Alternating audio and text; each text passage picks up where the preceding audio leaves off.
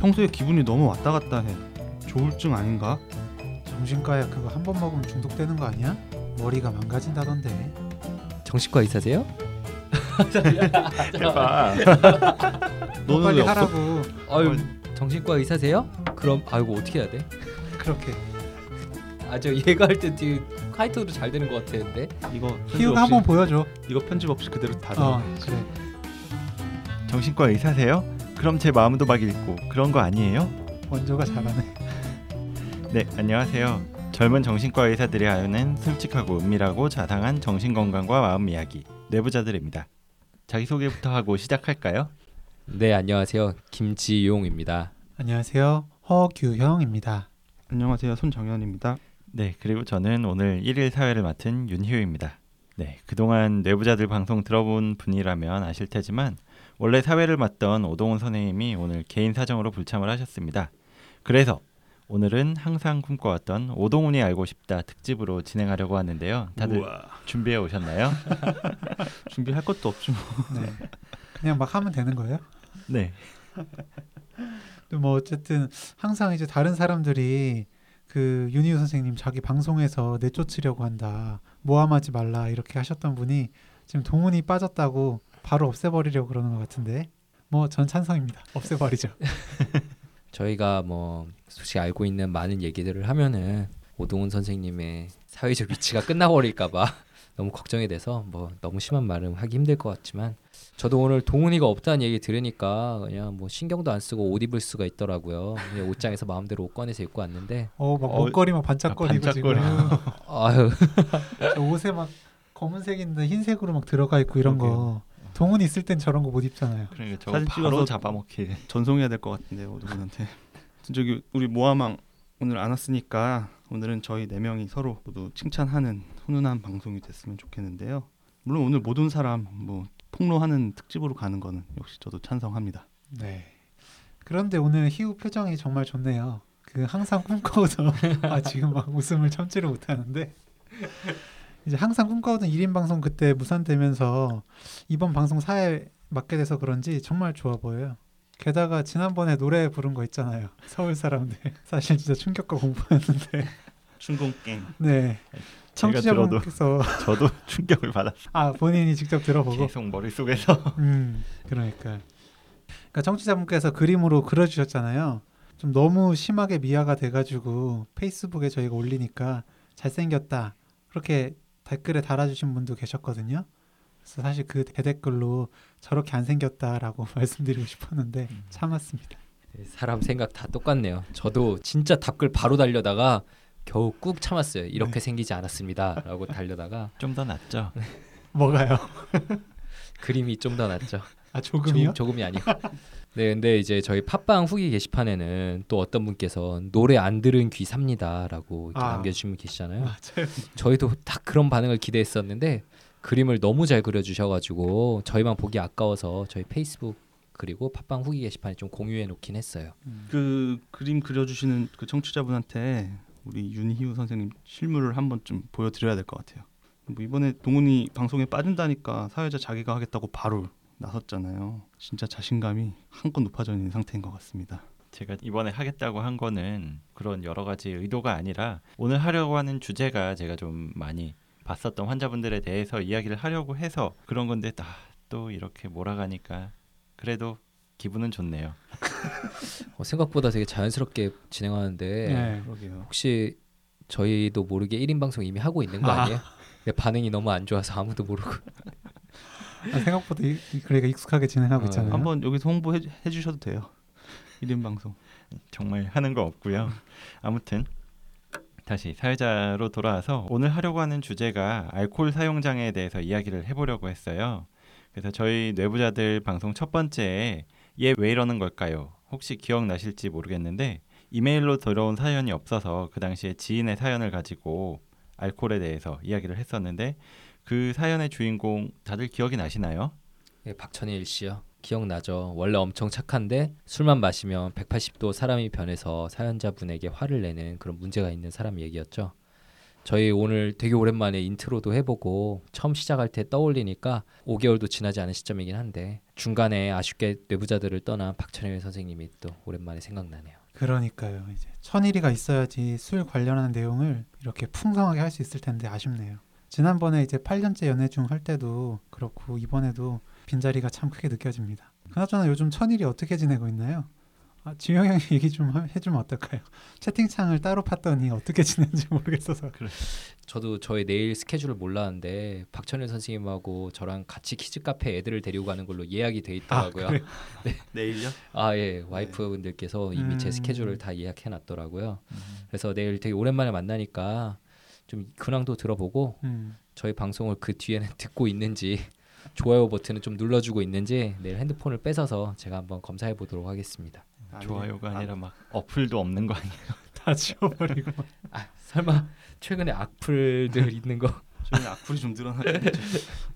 어, 아무튼 뭐 별로 궁금하지 않은 분들 계시겠지만 저희가 궁금해서 박천일 쌤이 어떻게 지내는지 좀 알아봤고요. 자 이제 본격적으로 내용 시작하도록 하겠습니다.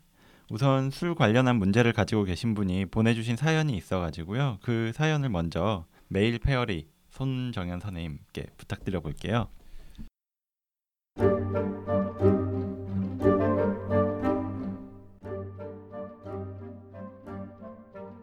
저는 30대 중반의 남자입니다.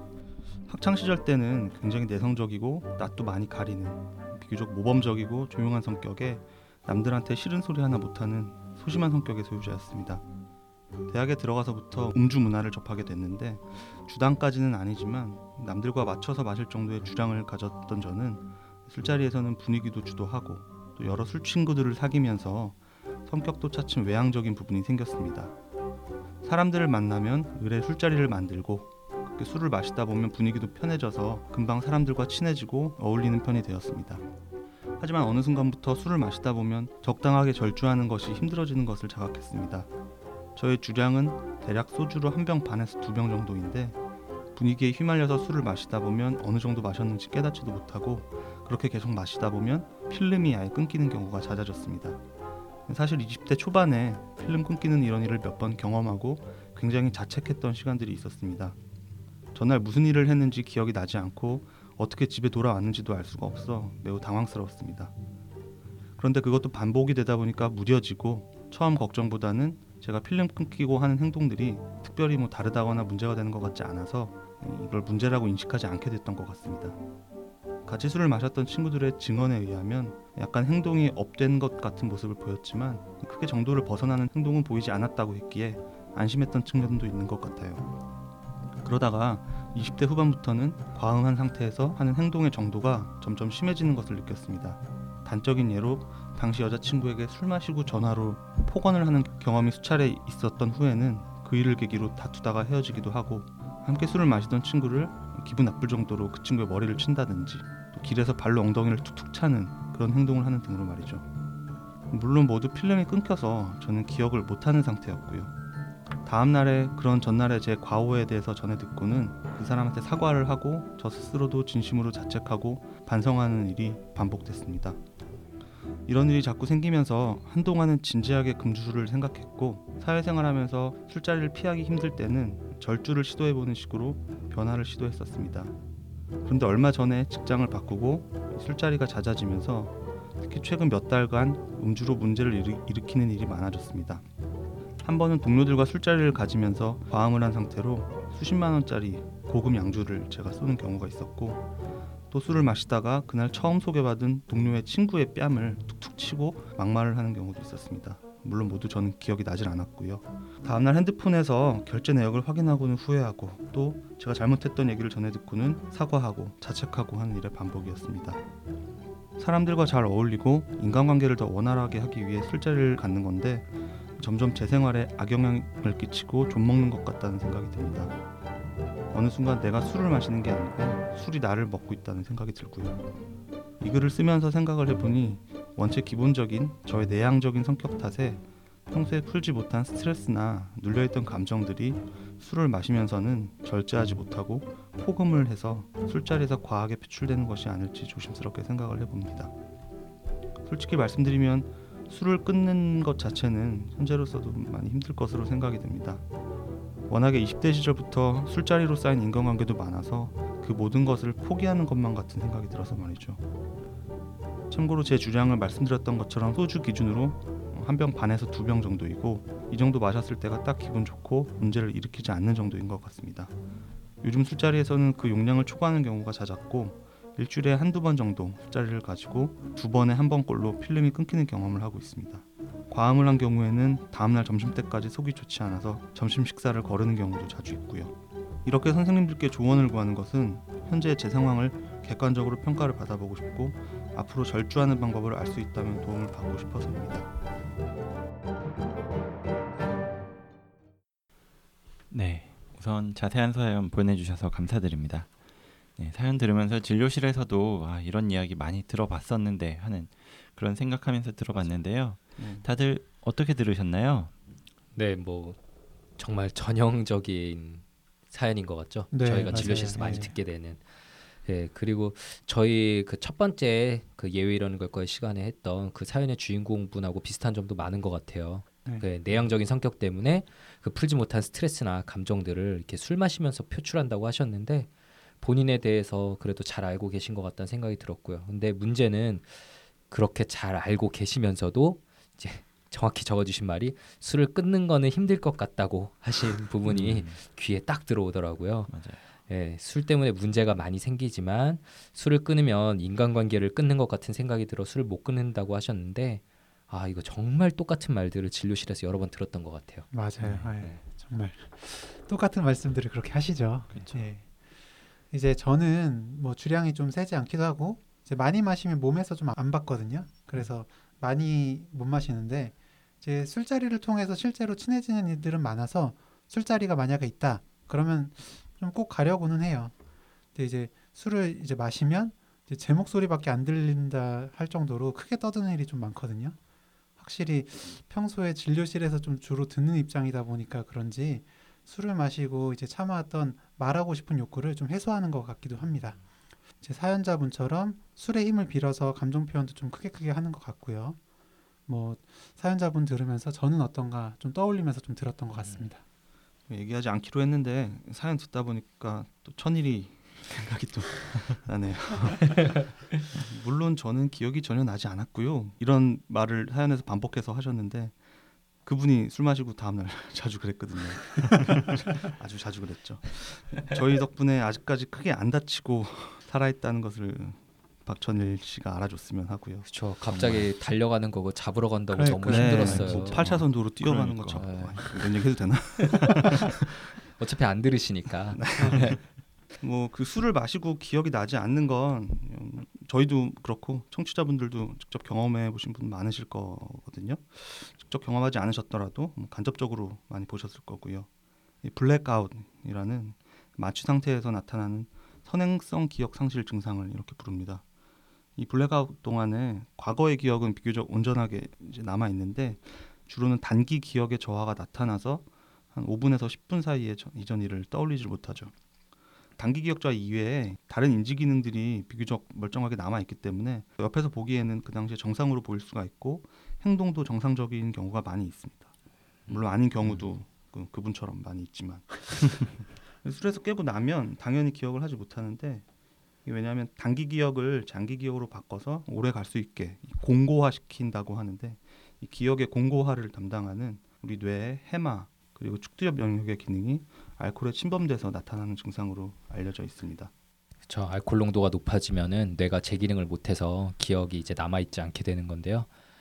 저희 이렇게 술자리에 있다 보면은 술자리가 좀 얼큰하게 다 같이 취하다 보면은 한 얘기 또 하고 또 하고 하시는 그런 분들을 가끔씩 볼 수 있잖아요. 네, 많죠. 음, 네. 많죠.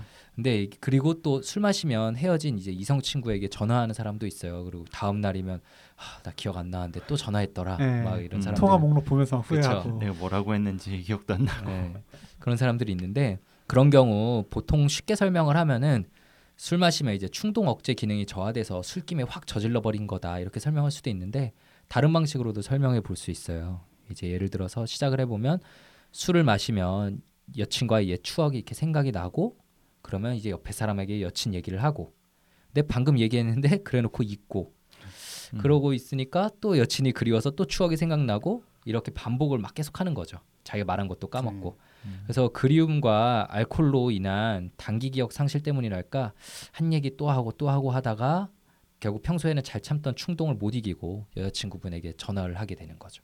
그래서 어렸을 때는 아무리 술을 많이 마셔도 필름 끊기는 일이 없었는데 뭐 요즘 들어서 필름 끊기는 일이 좀 생긴다 이렇게 얘기하는 친구들도 있더라고요. 그게 뭐 이미 뇌 기능이 술을 계속 마시면서 예전 같지 않게 손상이 됐다고 볼 수도 있어요.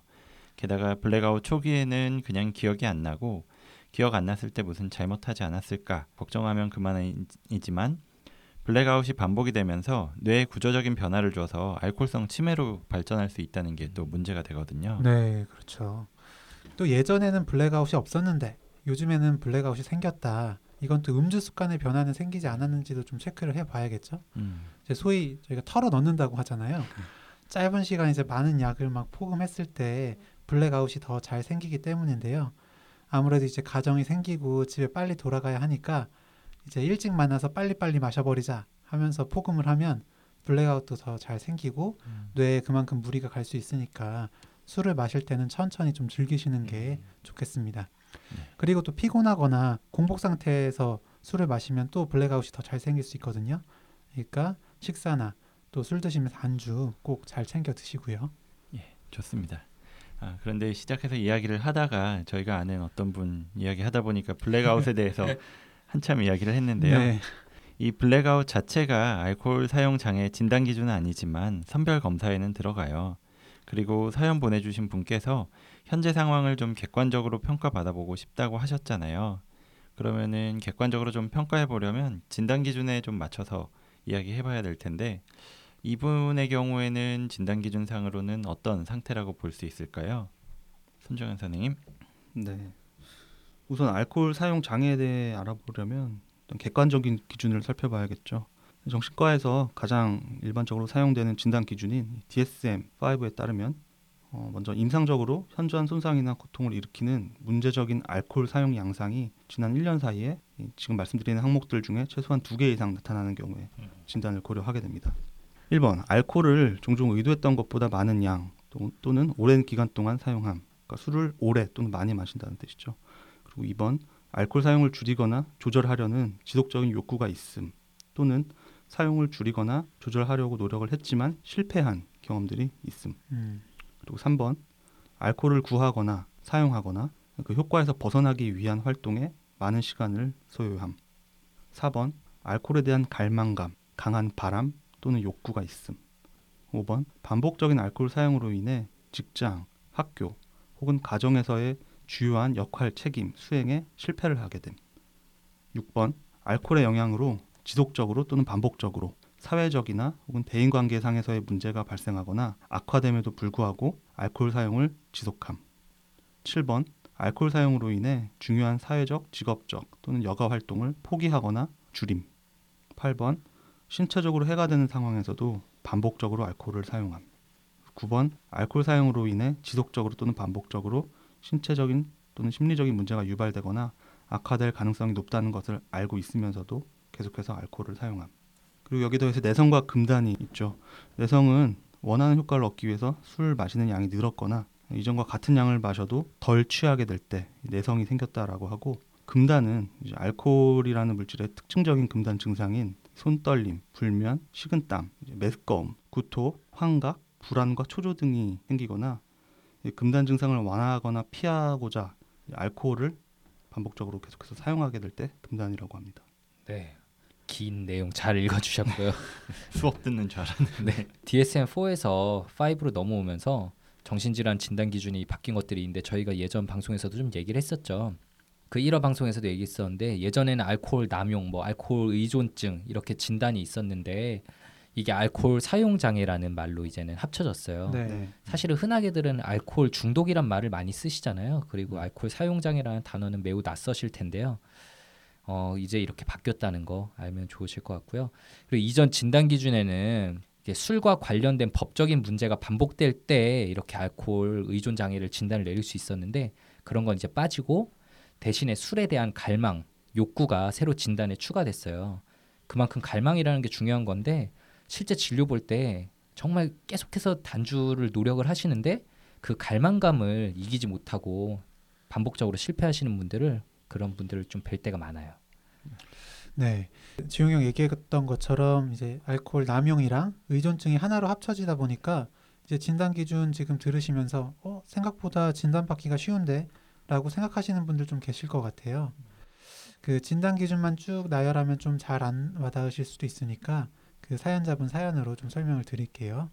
사연자분은 이제 20대 초반까지는 블랙아웃은 뭐 가끔 있었지만 문제되는 행동은 없으셨다고 하셨잖아요. 그러다가 20대 후반부터는 여자친구와 술 문제로 좀 헤어지거나 대인관계에 문제가 생기기도 하고 또 항상 술을 드실 때마다 조절이 안 돼서 생각했던 양보다 많이 드셨다고 했죠. 또 진지하게 금주를 생각하고 절주를 하려는 노력도 하셨고요. 술로 인해서 대인관계 문제가 더 심해지거나 또 후회하고 자책할 일이 많아질 수 있다는 걸 알면서도 술을 끊기 또 어려워하시고요. 일상생활 자체에 큰 문제는 없어 보이고 그 내성이나 금단 증상도 어느 정도인지는 좀 알 수 없지만 11개 진단 기준 중에 4개에서 5개 정도 해당돼서 중등조 이상의 알코올 사용 장애로 진단할 수 있을 것 같습니다. 이렇게 교영이가 얘기한 것처럼 내성이나 금단 아니면은 다른 기준에 해당하는 증상이 있으면 뭐 중증으로 진단받으실 수도 있어요. 기준 중에서 여섯 개 이상 해당이 되면 중증으로 진단을 하거든요. 그래서 좀 항목 자체가 너무 여러 가지고 또 지루하고 내용이 어려울 수 있는데 이게 저희가 진료실에서 진단을 할 때 사용하는 것이라고 생각하시면 될 것 같고요. 들으시는 청취자분들 중에 내가 알코올 중독인가? 라고 생각하시는 분들도 있을 거예요. 이 질문이 실제로 저희들도 주변에서 굉장히 많이 듣는 질문이기도 하고요.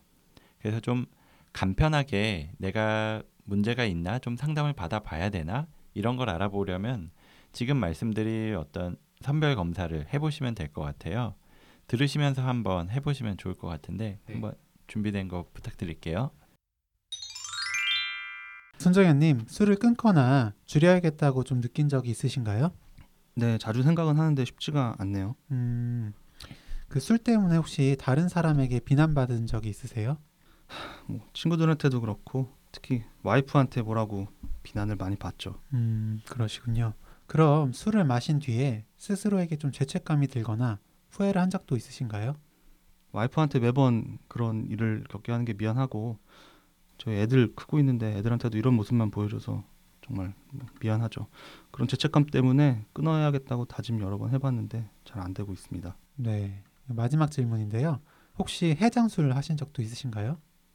아침에 네. 한잔 더 하는 거, 예, 자주 합니다. 예.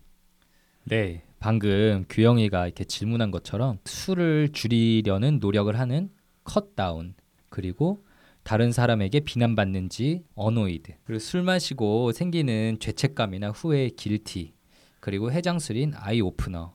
이거 네 개의 앞글자를 따서 CAGE KG라고 하는데 이 중에 두세 개에 해당하신다면 이제 알코올 사용 장애를 강력히 의심되는 상태라고 할 수 있겠고 네 개 모두 해당되면 병원에 가서 검사 및 치료를 받아보시는 걸 권유드릴 수가 있죠. 이 아이 오프너 해장술 사실 술 많이 안 드시는 분이면 모를 수도 있는데 진짜 이제 술 좋아하시고 많이 드시는 분들은 다음 날 이제 숙취 때문에 뭐 기분이 안 좋으면 술 한 잔, 뭐 해장국 마시면서 술 한 잔 해야지 술이 깬다라고 해서 예, 해장술을 습관적으로 드시는 경우가 있습니다. 음, 네. 그렇죠. 근데 지금 지용이 형이 이 하나씩 얘기해 주면서 손가락을 세 개 접던데 한번 가보는 거. 그걸 보고 있었어요. 아 무슨 제 스토커도 아니고 아, 손가락은 지금 접진 않았는데 정확히 세 개인지 어떻게 하셨는지 좀 소름이 돋네요. 아 저는 해장술은 상상도 해본 적이 없어요. 다음 날 진짜 괴로워한 적은 많이 있지만 예전엔 이렇게 천일이와 함께 좀 달렸던 기억이 있는데 저는 진짜 최근 상당 기간 동안 문제 음주를 한 번도 한 적이 없거든요. 근데 이게 다 천일이가 떠난 시기가 좀 겹치는 것 같아서 약간 고마워지기도 하네요.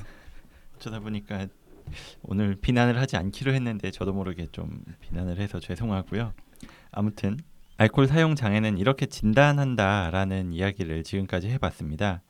그래서 이 알코올 사용 장애를 뭐 여러 이야기를 했지만 한마디로 정의하자면 술을 조절하는 능력이 상실됐다라고 할 수 있습니다. 그래서 뭐 한 번에 많이 마시는지 아니면 소량인데 매일 마시는지 뭐 이런 패턴도 중요하고 뭐 얼마나 그게 문제가 되는지도 중요하겠지만 결론적으로 가장 중요한 건 이 사연자분도 중간에 얘기를 하셨는데 술을 조절하는 능력을 잃어버렸다는 점인 것 같아요. 그래서 한번 실제로 우리가 진료를 하면서 알코올 사용 장애 환자분들을 봤던 경험에 대해서도 이야기를 해보면 좋을 것 같아요. 정말 더 와닿을 수 있게 네. 한번 어떤 게 떠오르시나요? 네, 알코올 중독, 뭐 알코올 사용 장애 생각해 보면 역시 이 식이 장애, 거식증처럼 치료하기가 굉장히 어렵다는 생각이 먼저 듭니다. 음. 저희 사연자분도 처음에 인간관계를 맺는 수단으로서 음주를 시작하셨던 건데 네. 이 술에 의존을 결국 하게 되는 이유에 대해서 이제 뒤에서 저희가 좀 더 얘기하겠지만 정말 이 알코올 환자분들은 사연자분이 말씀하셨던 것과 비슷하게 이 술이 삶을 살아가는 방식의 하나이신 분들이 많이 있어요. 자기가 네. 주위 사람들과 관계를 맺고 이 세상을 살아가는 어떤 하나의 수단으로 삼는 분들이 많아서 끊기가 쉽지가 않은 것 같습니다. 네, 네. 그렇죠. 지금 이제 머리에 떠오르는 분이 한 분 계시는데 이제 그분은 대기업에 입사해서 쭉쭉 승진할 정도로 굉장히 유능한 분이셨어요. 근데 원래 있던 술 문제가 좀 점점 커져서 이제 가정이나 회사에서 둘 다 좀 문제가 생기신 거예요. 평소에는 그렇게 착하실 수가 없는 분인데 술만 마시면 좀 사람이 변하셨었거든요. 결국에 회사를 그만두게 되면서 단주를 시작을 하셨죠. 치료를 하시고. 그래서 치료가 성공적이어서 이제 한 5년 이상 단주를 유지하셨는데 스트레스가 심해지면서 이제 술을 한번 다시 드셨어요.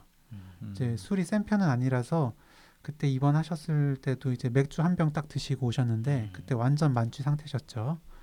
근데 그렇게 단주가 한 번 끊기니까 그 뒤로는 다시 단주를 유지하시는 게 좀 어려워지시고 입퇴원을 좀 반복하셨습니다. 병동에서도 정말 조용하고 매너가 있으셔서 좀- 좀 기억이 많이 남는데 5년 동안이나 유지하셨는데 이제 한 번에 방아쇠 같은 음주로 입퇴원을 반복하게 될 정도로 술이 무서운 것 같다. 이런 생각을 그때 또 했었습니다. 아, 네. 지금 허경 선생님 얘기하다 보니까 제 환자가 아니고 허경 선생님 봤던 환자 옆에서 봤던 게 또 하나 전 떠오르는데 그 우리나라 주류 업계에서 아, 네. 굉장히 큰 위치를 차지하는 분이 한 분 막상 환자로 오시는 분이 계셨었잖아요. 네, 네. 연세 많으신 어르신. 아, 예, 예, 분이셨죠. 그분은 직업상 어쩔 수 없이 자기는 계속 술을 마셔야 한다라고 네, 얘기했던 네. 게 떠오르는데, 음. 네, 정말 그분도 또 떠오르기도 하고, 뭐 생각나는 분들은 많이 있는 것 같아요. 한번 진짜 5, 60번씩 입원하시던 반복적으로 입원하셔서 병원에 모두가 알고 계시던 분들도 있고 많이 있는데 그 중에서 저는 저와 이렇게 비슷한 또래여서 더 기억나는 한 분이 지금 생각이 나요. 그분 여자친구나 주변 모든 사람들이 너는 술만 빼면 정말 좋은 사람이야 라고 그분에게 얘기하셨다는데 어, 굉장히 차분하고 매너 있으신 분이었어요. 근데 입원 치료를 하면서 아 이제 진짜 굳은 다짐을 하고 그때 한 두 달 정도 길게 입원하면서 온갖 기법들을 저와 다 얘기했었거든요. 충분히 공부를 하고 퇴원도 했는데 결국에는 술을 끊지 못해가지고 결혼을 약속했던 여자친구하고도 이렇게 헤어지게 됐어요. 아이고. 예. 네, 그리고 그 스트레스 상황에서 또 엄청나게 음주를 다시 해서 또 입원하러 오셨던 생각이 나는데 음. 입원하시고 나서는 저를 보면서 막 되게 막 미안해하고 음. 음. 네, 죄송해하길래 저도 좀 마음이 아팠던 기억이 나네요. 아까 이제 DSM-5에서 진단 기준에 갈망이 새로 추가되었다고 했었는데 중독이란 게 진짜 얼마나 무서운 건지 그리고 중독된 분들의 갈망감이 얼마나 큰지 좀 다시금 느낄 수 있었던 기회였어요. 네.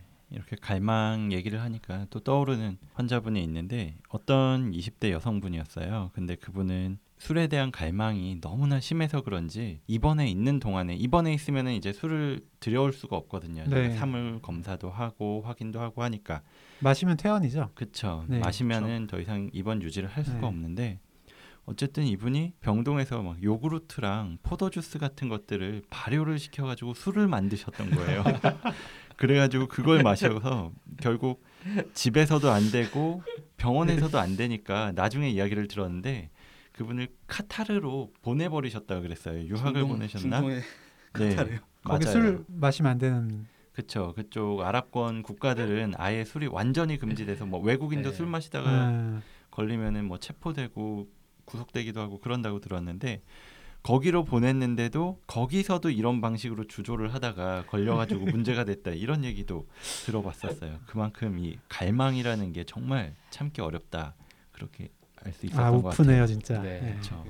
참 지방 병원에 있다 보면은 정말 안성 알코올 중독 어르신들 많이 외래나 입원 시키는 상황에서 뵙게 되는데 제가 통계를 내본 건 아닌데 정말 근데 이제 경찰이 모시고 오는 좀 입원이 필요한 환자분들 중에 제일 비율이 높은 게 알코올 환자더라고요. 음. 그리고 또 하나 말씀드리고 싶은 게 우리나라의 그 음주 분위기에 대해서 좀 한번 얘기를 해보고 싶어요. 술 권하는 게 굉장히 자연스럽고 잘 마시는 게 좀 자랑이 되기도 하잖아요. 저는 좀 기억이 나는 게 그 우리나라에서 가장 유명한 대학 그 농구 동아리하고 같이 한번 이렇게 학생 때 연습 게임을 하고 같이 술자리를 가진 적이 있었는데 네.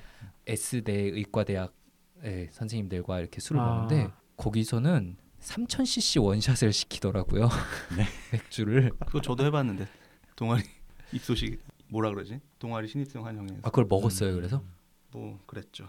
음. 아 근데 그분들은 진짜 그거를 먹더라고요. 도주 물론 도중에 많이 흘리기도 아. 하지만 먹어야 되는 분위기니까. 아 근데 뭐 네. 그 먹어야 되는 분이라고 먹을 수 있는 게 아니에요. 왜냐면은 뭐 우리도 또 경쟁 분위기니까 우리 네. 선배님들도 우리한테 막 시켰는데 그 안 돼요 당연히 그래가지고 당연히 실패했거든요. 근데 어 정말 대단하다. 우리는 공부도 치고 음주도 음주도 쟤네가 1등이구나 이런 말들을 우리가 했었는데 어 이렇게 술을 잘 마시고 뭐 진짜 격하게 마시는 게 어떻게 보면 약간 자랑처럼 무용담처럼 되는 사회적 분위기도 있잖아요. 네. 네.